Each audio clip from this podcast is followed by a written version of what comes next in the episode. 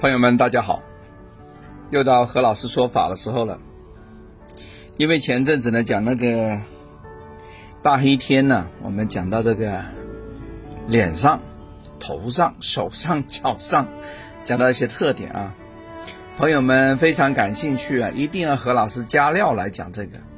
来来，我们来讲讲哈，讲耳朵。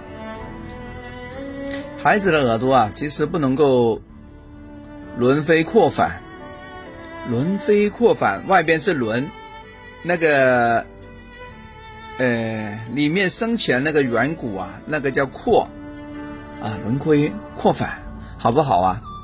如果那个耳壳呢反起来，让那个耳骨啊向外，就代表这小孩子出事的时候啊，老爹老娘其实经常撑早的，啊，也就是说这小孩在妈妈的肚子里面呢，他听你们在吵架，哎呀，你们搞什么，是吧？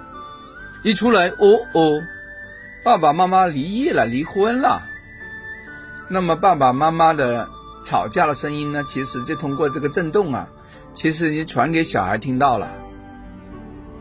啊，那么爸爸妈妈一分开的时候呢，肯定不好养嘞。那么有可能就交给奶奶养，哎，交给这个谁呀？那还交给谁？要么就外婆养了，对吧？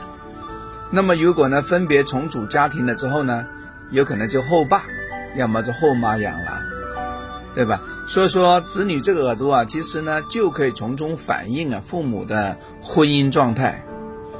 做家长呢，你要看好啊，啊，你干的事情，其实在你的小孩里面呢会留下这个记号。这个呢，其实在那个。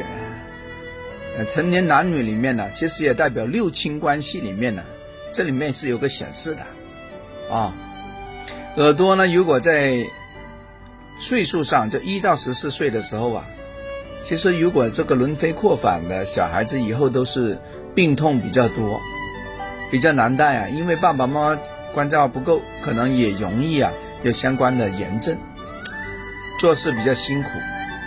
要么呢，他有一种自我保护的意思啊，往往呢不听讲，不听劝，是吧？那有什么办法？我的建议，经常摸一摸啊，拉一拉，把他那个耳朵尽量要要贴面啊，贴面。哎，你把它弄一弄呢，说不定也是为小孩在改运。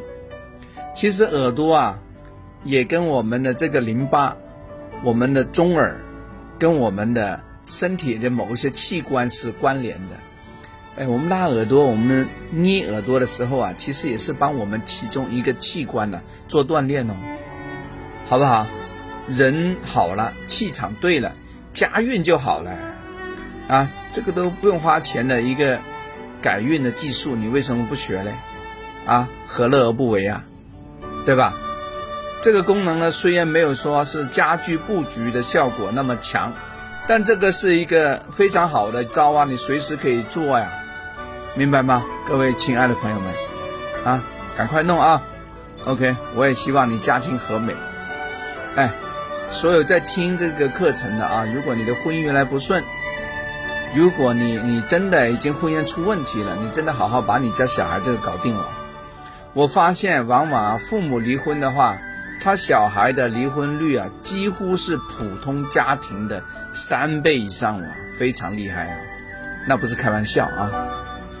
OK，好，大家慢慢研究啊，我们下次聊，拜拜。